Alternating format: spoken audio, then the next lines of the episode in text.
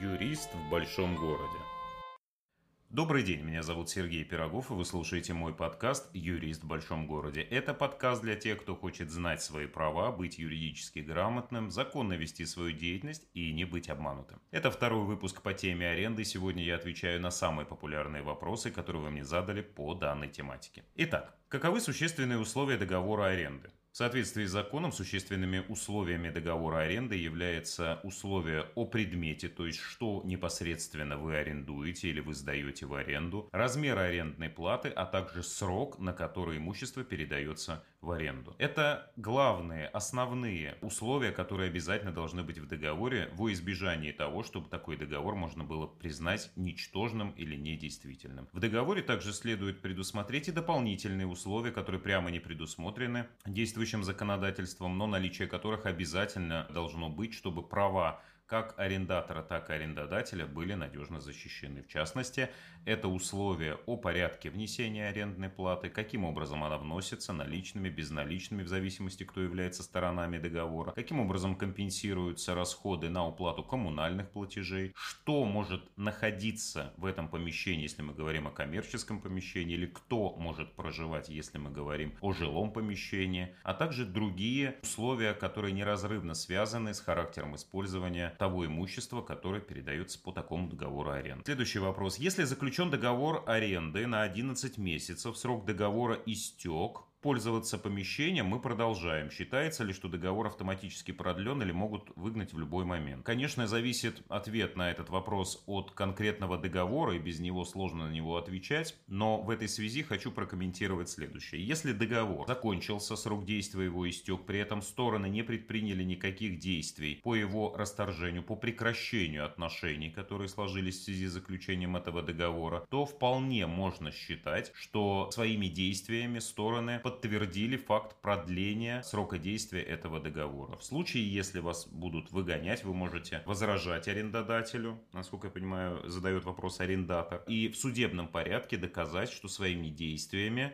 арендодатель позволил вам полагать, что договор считается продленным. Но если напрямую в договоре не предусмотрена его автоматическая пролонгация, то такая ситуация достаточно серьезная, такая ситуация достаточно рискованная, потому что действительно арендодатель может попытаться вас выгнать в любой момент. Конечно, как я уже сказал, в рамках судебного процесса вы сможете доказать свою правоту, но вряд ли от этого станет легче, если вы в какой-то момент лишитесь возможности пользоваться помещением. Поэтому всегда нужно внимательно смотреть на условия продления срока действия договора. Нужно для этого заключать дополнительное соглашение, либо этого не требуется. Как внести изменения в договор аренды? Договор аренды ничем не отличается от других видов договоров, поэтому изменения вносятся либо путем составления дополнительного соглашения, которое подписывается арендатором или арендодателем, либо иным способом, который предусмотрен в конкретном договоре аренды. Может быть, договором аренды предусмотрено право арендодателя вносить изменения в договор в одностороннем порядке путем уведомления о таком изменении арендатора,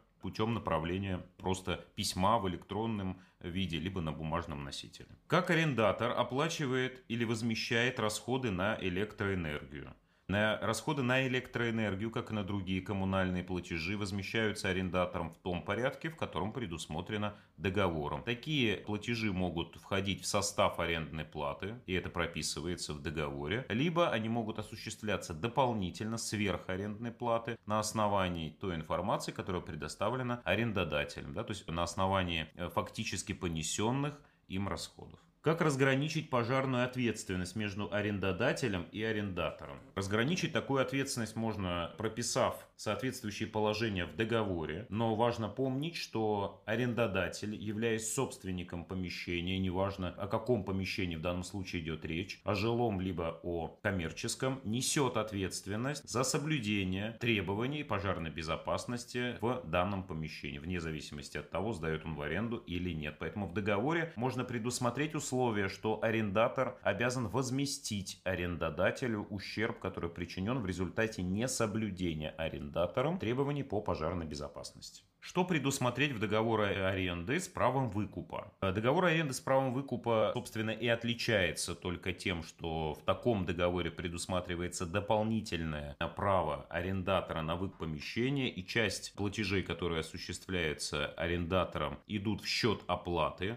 помещения либо квартиры, которая является предметом этого договора. Но важно предусмотреть право арендодателя, если вы выступаете на стороне арендодателя, расторгнуть этот договор при, например, нарушении порядка оплаты или утрата права арендатора на выкуп этого помещения при определенных нарушениях. Если же вы выступаете на стороне арендатора, то нужно обратить пристальное внимание, насколько детально прописаны пункты о вашем праве выкупа и насколько защищены в этой части ваши интересы, чтобы не получилось так, что потом кто-то это помещение, например, выкупил, ваше право на выкуп, по сути, было аннулировано и оно вами утрачено. Такой договор, так как его стоимость, как правило, очень высока, лучше заключать со специалистами, и чтобы специалист как минимум разъяснил вам, какие риски вы несете, и причем в данном случае неважно, выступаете вы на стороне арендатора, либо арендодателя. Договор аренды между торговым центром и индивидуальным предпринимателем. Какие нюансы и на что обратить внимание? Такой договор, как правило, ничего особенного в себе не содержит, но внимательно нужно посмотреть на условия его расторжения. Торговые центры, как правило, прописывают очень жесткие условия расторжения. Расторжение, прописывают право в одностороннем порядке за достаточно короткий срок расторгнуть договор при определенных нарушениях, достаточно несущественных нарушениях зачастую.